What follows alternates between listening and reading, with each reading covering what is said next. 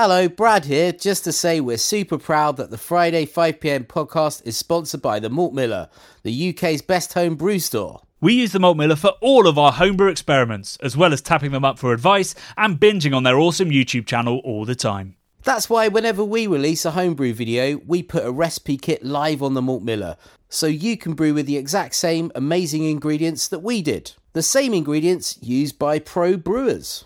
So, alongside the Malt Miller's nitro flushed hops, cold stored yeast, and milled to order malts, you can pick up recipe kits for our 5 Points Best Bitter, Russian River West Coast IPA, and now the fastest beer in the world, a hazy session IPA that goes from grain to glass in less than 48 hours. Sign up to their newsletter at tinyurl.com forward slash Malt Miller to get 5% off your first order. With the Malt Miller's amazing customer service and Johnny's 48 hour recipe, you could order the ingredients on a Monday and be drinking the beer by the weekend.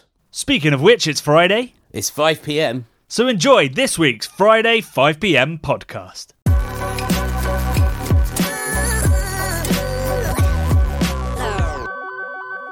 Happy Friday, beer geeks. Uh, Brad and I can't lie. Uh, we're feeling it a little bit today. A little bit bleary, even though it was only four beers last night on the live show. Two of them But were. I think the average ABV was was. I mean, the I think the average ABV was about six and a half, seven ish. Mm, yes, some big Two boys. beers over eight. Yeah, yeah. Um, I after we finished our live show last night, I made myself some cheese and biscuits and chutney and polished off the rest of the barley wine, which seemed like such a good idea at the time. I was like, I am living. And then I had some really wacky fucking dreams and have a hangover. Wow, cheese cheese dreams, eh? Cheese, Cheese and barley dreams. wine dreams. I bet they're pretty free. They're pretty potent, I think. Yeah. Um, and you said you woke up at 4 a.m. on the sofa. So yeah, yeah, yeah. We both, uh, you know, that's what you do, man. When you drink a bunch of barley wine before you go to bed. certainly at our age. Yeah, exactly. Yeah, but the live show was enormous fun. Uh, it was the first one we've done that's just me and Brad in a long time, uh, which involves a lot of talking. I've got quite a croaky throat. I'm doing sort of that classic American podcast. What do they call it? Like breaking, where it's like, ah, I didn't mean to start a podcast. um, so apologies if that's uh, grating in your ear holes. But um, yeah, it was really, really good fun. Um, people seeing people rip into our go- into my golden ale and uh, the West Coast Double IPA was, you know, it's good to know that all our viewers are honest, open people who aren't afraid of giving brutal feedback. Um, so that was nice. Thank you for that. Um, what did you think of the beers? What you could taste of it? Well, given as you- as you were about to say, probably I couldn't taste very much with my um, post-COVID uh, lack of taste buds, but um, I thought the mouthfeel was great on all of them, Johnny. It's great.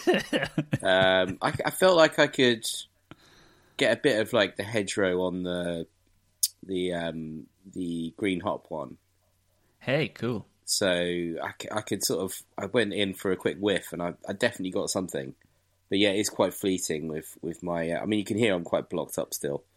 Um, yeah, man, I thought they were I thought they were potentially all great. I love some of the descriptions you were getting from the comments about what they tasted like, um, especially the the the green hop one. People were calling it sort of all kinds of strange. Uh, countryside uh, jumbles of words. I can't remember any of them now, but I remember they were quite entertaining. I, I can tell you're struggling.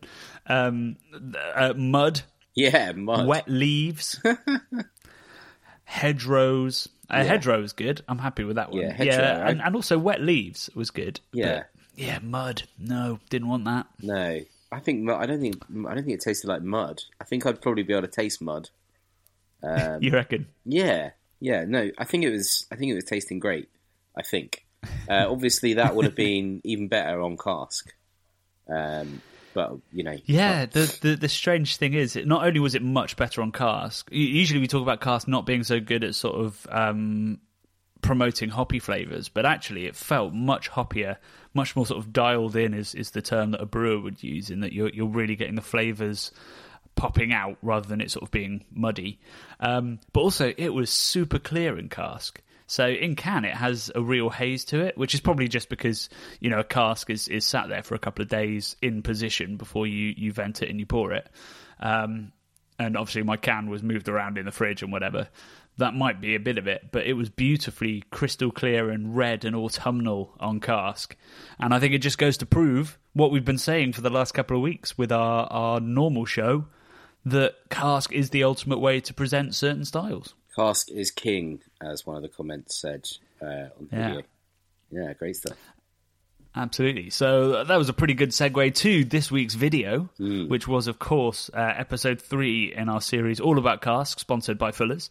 And this week we were talking about the future of cask ale. So looking at the new and innovative brewing that's happening around the UK that's trying to inject a bit of modernism into cask, trying to attract new people into it, and trying to experiment and prove that cask ale is just a format, you know? It's not specific to any style, to any country, to any brewery, to any traditions. You can put whatever you want through it, and if you design it right, it will work super well. And I think um, I think that beer at, at Dark Star was was a really good example of that. Banging, very modern, something you would not expect to get from from a cask line. Um, you know, one of the hypiest styles going, and it tasted phenomenal. Yeah, it was it was really great, and it looked really great as well. When I was editing the stuff, particularly when we we're talking to Henry, um, and I think the bar staff had had crafted it to look absolutely perfect. And you had that wonderful tight white head on the top, um, without a sparkler, and it was ju- it just looked. I mean, it looked like it was a fresh pour from keg at a brewery. Like it was it was just absolutely beautiful. Um, and yeah, hopefully we've we've changed some minds about what's possible on on cask. Uh, my one regret is that we didn't actually um, try any of the really wacky beers on cask at Abbeydale. They didn't have any on at that at that particular point, and because they don't have a tap room, um, it's not sort of just sat there to tuck into. So I wish we'd we'd been able to try some saisons and stuff on cask. But if you do want to see if that works, we at Forest of Main in Philadelphia, who also do cask ale, uh, we had a beautiful uh, mixed ferm saison of theirs on cask that was bloody great. So we do know it works. Yes, hundred percent. Um, I'll put a link to that video in the show notes, and obviously one to this week's video. Uh, did you find any fun comments, Brad? Yeah, we got quite Henry, uh, head brewer at Dark Star, got a lot of love. Um, so Chris Jones says Henry is such a superstar. More of him, please. Mod Grip says love that Dark Stars Brewers energy. Whoa. Um, Hardy Yards Brewers said thanks guys. Both Abbeydale and Dark Star are doing great work by the looks, and head brewer Henry is obviously very passionate. You can tell by the way he talks with his hands. That's what brewing needs to change minds and push boundaries. Wicked. So um, yeah, I think I think it was cool. So um, Emma got a bit of love as well. Uh, ben from Filmbusters said, "Fantastic instalment. I want to go for a drink with Emma. She seemed great." So I think you know it was we we had some real great talent on that episode. Talk, you know, the people were so passionate that we were talking to about the future of Cask um, in Henry and Emma that I think it really came across and hopefully got everyone quite excited about it because I think you know um, all all of these these new styles that like Henry and and, and they're doing up in Abbeydale and stuff that just seems to be going from strength to strength and I, I can imagine them that becoming more of of their core beer and more of the sort of output being the kind of future forward stuff for the, for those particular breweries. So I thought it was really exciting. Yeah, and we definitely need those breweries um, in in the in the craft beer scene in the UK because that's where we're going to get a bit more diversity rather than having loads of New England IPA on cask on on keg. You know, having it in a different format, having breweries that may say, "Yeah, we love doing modern beers, but we're going to put it through the traditional British serve." Um, I think is is really really lovely and can add some diversity when New England IPA dominates whatever uh, whatever pub you're in um, and hopefully they'll keep pushing that forward. Like I mean, Dark Star have the creme brulee, um, which isn't to my taste, but is you know a really really popular beer, and I think that's great on cask because it brings out that kind of sweet, treacly, caramelly um, kind of flavour of, of, of creme brulee much better than it would when you've got loads of spiky CO two in there. And to see saisons and stuff like that poured traditionally, as Jim sort of mentioned when we were chatting to him, you know, that's how it all would have been. It used to be just stick a tap in a in a barrel and pour it from that. Um, so although it's super modern, it's also looking back at the the, the real traditions of, of well serving beer anywhere in the world. That's how it all had to be. Um, so making sure that that little bit of heritage still survives um, and is presented as, as super modern is is really cool. Nice. Um, so we had lots of technical questions. I think lots of people were blown away by the idea that you could do New England IPA successfully on cask, um, and most of the comments around that were around the uh, the issue of oxidation. So obviously we've talked a lot on the channel about oxidized beer um, and how New England IPA in particular is really susceptible to oxidation, and that's that process where oxygen's in there, it breaks down and mutes all of the hop flavors in there. It slowly turns the beer brown, and that's why we should all drink New England IPA as fresh as we can and keep it cold. But obviously, with cask, there's a couple of issues with that. The first one being, if you've seen all the videos of us, of, of us, definitely not us, of uh, brewers filling casks, you know, it's it's quite an open process. You have essentially a hose that's shooting beer into a barrel with a big hole in the top. So it's not like when you can or when you keg, where it's almost almost a closed transfer and you can purge the CO2 out of it. Um, the reason that it can still work is because you're re-fermenting in that cask. You're creating that secondary fermentation that creates um, creates CO2 and bubbles in the beer, and that will protect uh, the beer from a lot of the oxygen. So uh, that fermentation process should suck up lots of oxygen because um, yeast needs oxygen to uh, to ferment, uh, which should leave almost no oxygen in the cask. So that's how it kind of works then.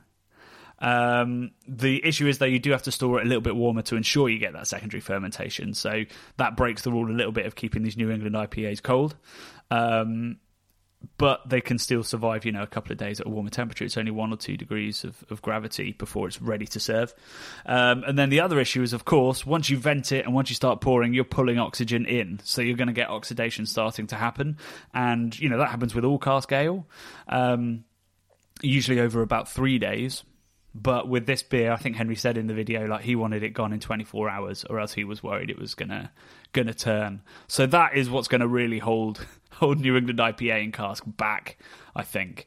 Um, and you know, you can add stuff like ascorbic acid, which can reduce the effects of oxidation, but yeah, always it's going to be a little bit trickier to get this right. Which is why was it? It was a Thursday, wasn't it? We were at uh, um, yeah at the yeah, evening star, so it was, it was going to be busy. Um, and they've done that on purpose to make sure they got through it. So yeah, we had loads of questions about that. So I won't read out any specific ones, but thank you very much for everyone that queried that because that's something we didn't. We did actually have it. We did have a chat with Henry about that, um, and it got lost. Uh, I say lost, edited out because the first draft of this video was an hour and a half long. it was full documentary style. um, so sadly, we also had to cut quite a lot of our chat with Emma as well. Um, and I'm always sort of trying to think um, of ways we could use all that stuff that gets cut. So we've got, yeah, probably another 15 minutes of Henry, another 15 minutes uh, with Pat and Sue at Abbeydale, and probably another half hour with me and Emma. Um, but I just, I don't know what we can, uh, what we can do with that. Um, but you know, if anybody has any ideas, maybe it's a series of podcasts of out of context chats with brewers and beer geeks. Hmm. Could be.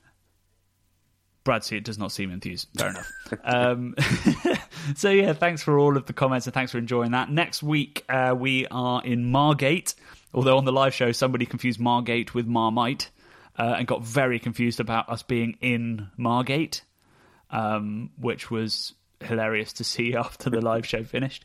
Um, we are in Margate, which is a town on the south coast, uh, investigating the micro pub scene, the explosion of, of beautiful little pubs down there that is, I'd say, one of one of your great passions, the micropub, Brad. Oh, I absolutely love it, mate. Yeah, I feel very at home in a quirky micropub.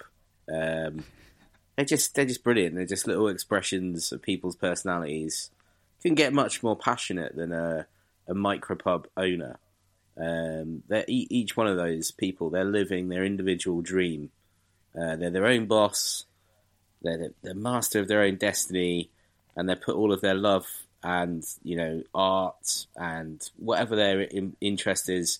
Trains. There's even a train theme one down there. Um, there's a sort of magic bar. I wouldn't call that a micropub necessarily, but there's all kinds of quirky little micropubs down there that um, we we sort of just sort of uh, jump into this world for for the next episode. So all very exciting.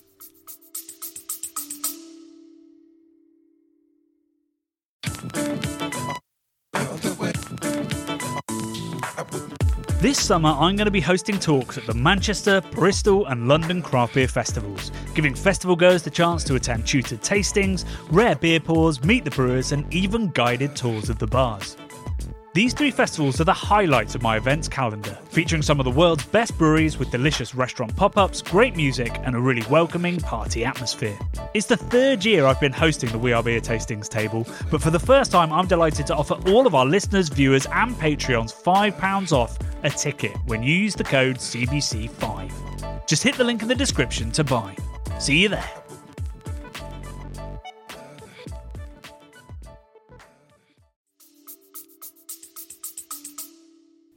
yeah, it's going to be a lot of fun. There's lots of uh, very funny moments uh, that happened to us on our one day pub crawl of uh, Margate and Broadstairs. Yeah, man. Um, so we've got a question this week. Uh, if you want to send a question that we will either read out or if you send a recording, we'll play it on the podcast. Um, you can send that to craftbeerboys at gmail.com. Uh, but this week we have a question, a very suitable question about cask uh, from Stuart Cockram, uh, and specifically about a topic we've been avoiding, which is the sparkler. Hi, Brian Johnny. It's great to see you championing cask. But I've got a question about the most divisive issue in beer sparkler or no sparkler. So I've got a few questions. Are you guys sparkler or no sparkler? What are the origins of the sparkler? And why is there such a north south divide on this issue? Cheers, guys, and keep up the great work.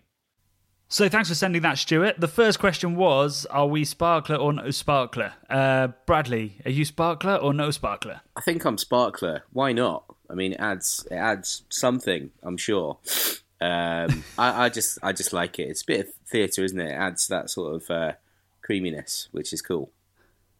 Okay, uh, and I, I am no sparkler. Oh, that's that's um, handy. Most well, mostly no sparkler. I if if there if if the beer isn't in great condition, so it's not got loads of um, loads of CO two in in solution, giving us that lovely prickly mouthfeel and carbonation. Then I'd want a sparkler on it. I think you can rescue a badly conditioned pint with a sparkler, but generally I'd go no sparkler because I think that the body's there. Um, and the, the creaminess won't suit all styles as well. I don't really want a creamy bitter I'd love a creamy mild. I think it's you know it's horses for courses. I guess is what I'm trying to say. Um, so I, I flip between the two, and when I'm in the north, I obviously have a sparkler. I'm not going to tell a northerner to take a sparkler off in their own pub. Um, but generally, yeah, I prefer prefer it without, and I think that a good pint doesn't need it. And we've seen lots of great pints being poured without sparklers in this series, including um, at the Southampton Arms. That shot uh, I think it's in the intro of all of the videos um, poured uh, at the Southampton from a distance, and there's just so much beautiful head coming off of it. Is that a Jarl? Um, because it's well kept. I think it was a Jarl, yeah. Yeah, yeah. And it was in beautiful, looks, beautiful form. Real nice. Yeah, don't need a sparkler for that. I guess I'm the same actually. Now I can think about it, I'm probably it's it, it's a maybe a more honest representation of beer without a sparkler.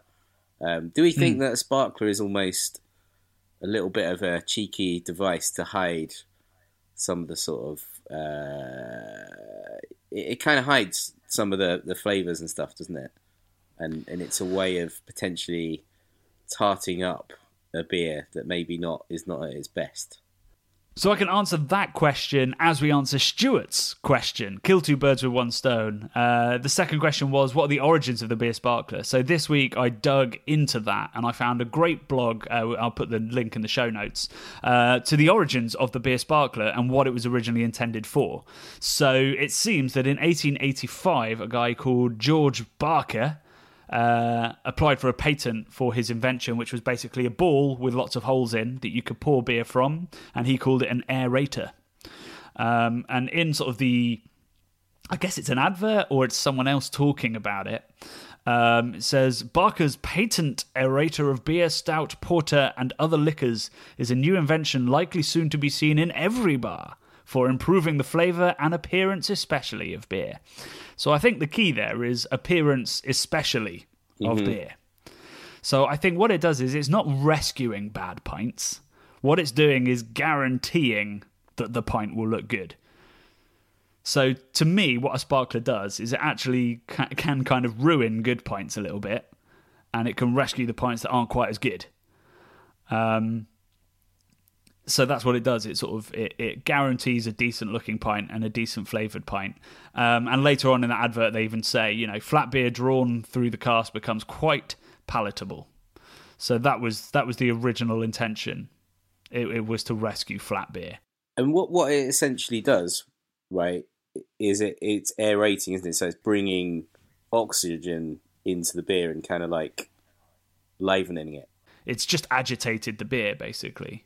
Like if you, you know, if you, if you shake up a can and then open it, the head that comes out is really creamy. Yes.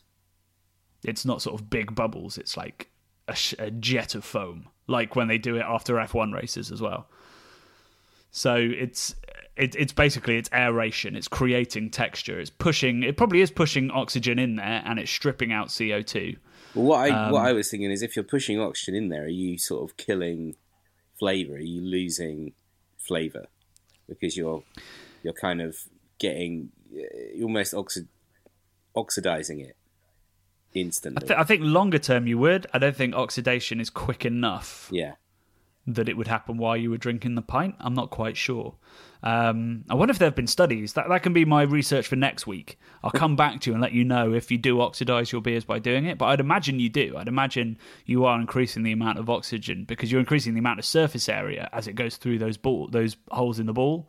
yeah, that's what I was thinking. It's you're you're Um, yeah. sort of separating it into a million little pieces, like you're almost mincing it as it's coming out, yeah, and then it's sort of coming back together as it as it goes through the, the end of the sparkler.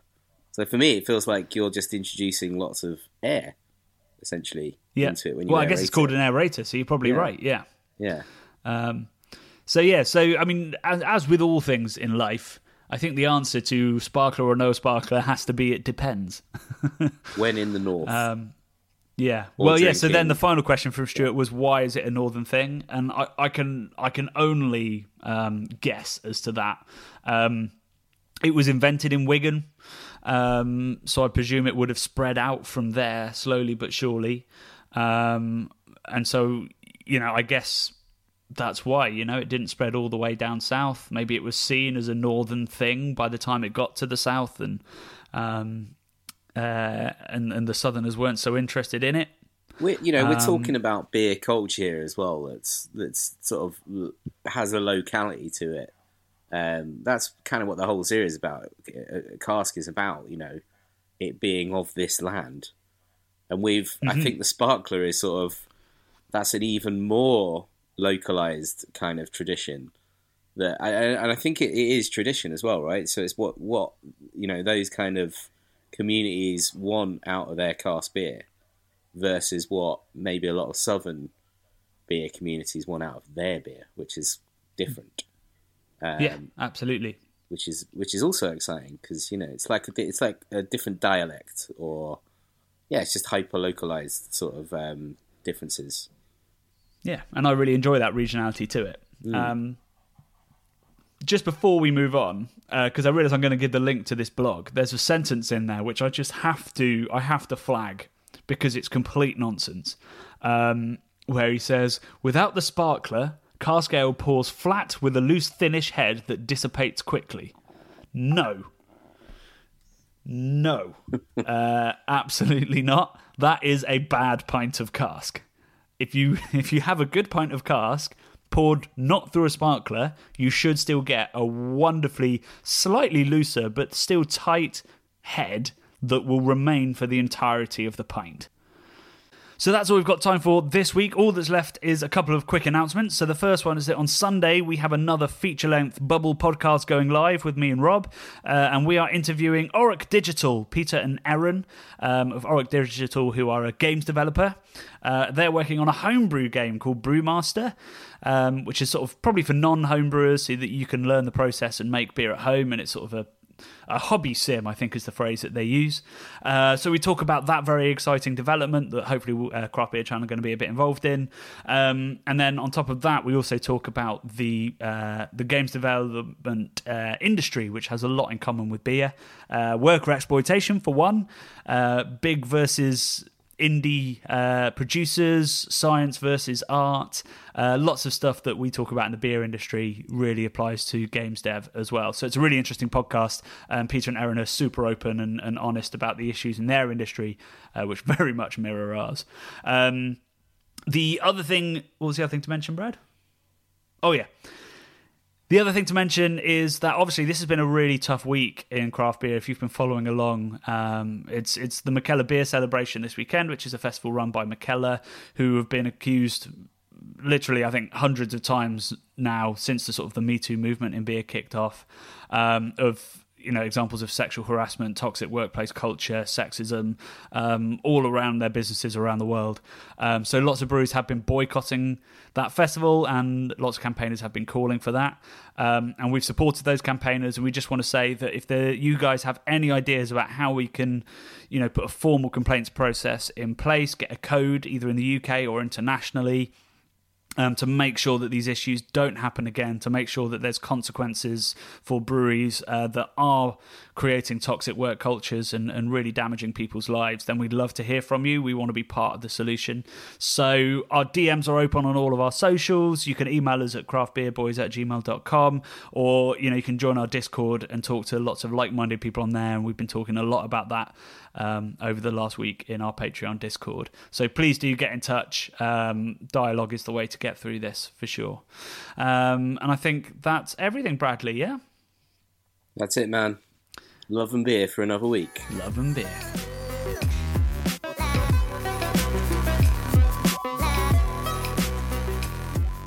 The Bubble and Friday 5pm podcast are brought to you by the nerds behind YouTube's Craft Beer channel.